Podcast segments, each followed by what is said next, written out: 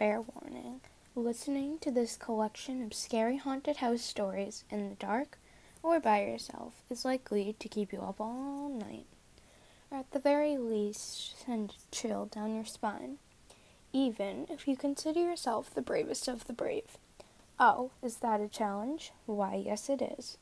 Without further ado, I invite you to listen to the following 15 scariest real life haunted house stories from the creepiest places around the country.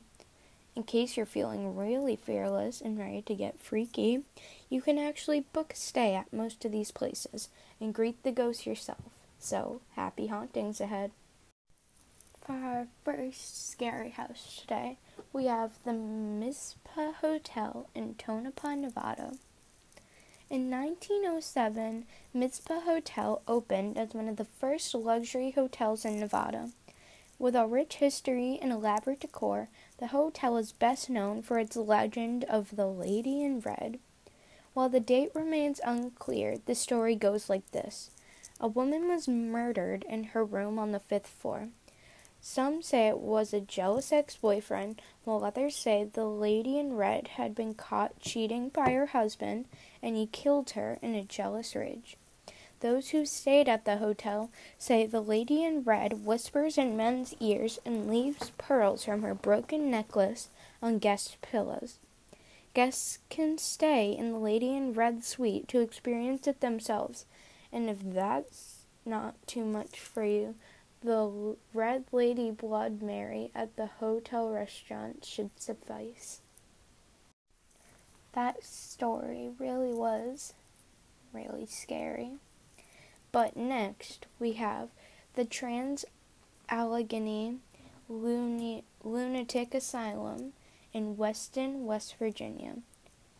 The lunatic asylum was designed to house 250 patients when it opened in 1864. Fast forward to the 1950s when the facility reached its peak and had more than 2,400 patients living in overcrowded and inhumane conditions, with some even kept in cages.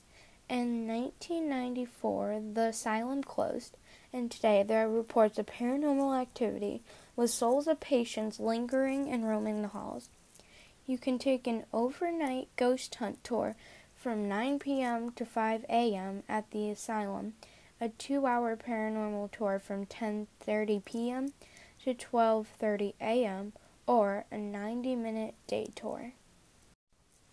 For our next story, we have the Merchant House Museum in New York, New York. Seeing as it's the only preserved and intact family home from the 19th century in all of New York City, it makes sense that this house has also been the source and subject of many ghost stories. The Treadwell family lived here for over a hundred years, and the last family occupant was Gertrude, the youngest daughter, who died in the home in 1933. Staff, visitors, and even passersby say they experience weird, disembodied things here. Don't buy it? Take a candlelit ghost tour of the museum to decide for yourself. And even if you don't catch an apparition out of the corner of your eye or hear children playing in floorboards and empty rooms, you'll at least get the sense that you're intruding on someone else's space in a completely different time, since it's virtually the same as when Gertrude died. For our second to last story, we have the Queen Anne Hotel in San Francisco, California. In 1890, the Queen Anne Hotel in San Francisco was an etiquette school for girls. Today, it has 48 rooms for guests, though some believe the ghost of Miss Mary Lake, the school's mistress, still lingers.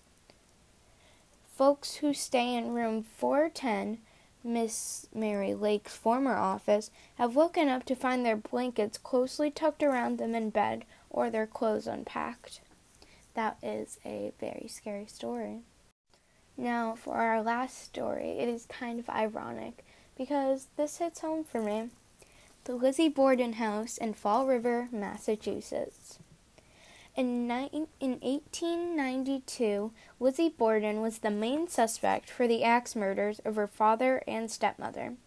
Borden was tried and acquitted of the murders, and guests who visit Lizzie's house in Fall River, Massachusetts, say she can be heard cackling about it. Others say that you can sometimes hear a maid screaming for help, and that Lizzie's slaughtered parents stalk the grounds. You can experience the paranormal activity yourself by visiting the Lizzie Borden House, which is now a museum and bed and breakfast.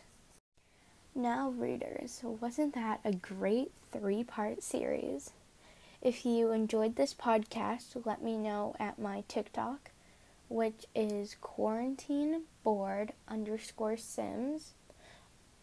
And you can check out part two for a more in depth description of that account. I also have one Instagram and one Instagram only for this account. My private account, well, my personal account, is, well, I'm not going to tell that because that is just for friends and family. So, this new account is called Really Scary 2020 and it has my logo and yes.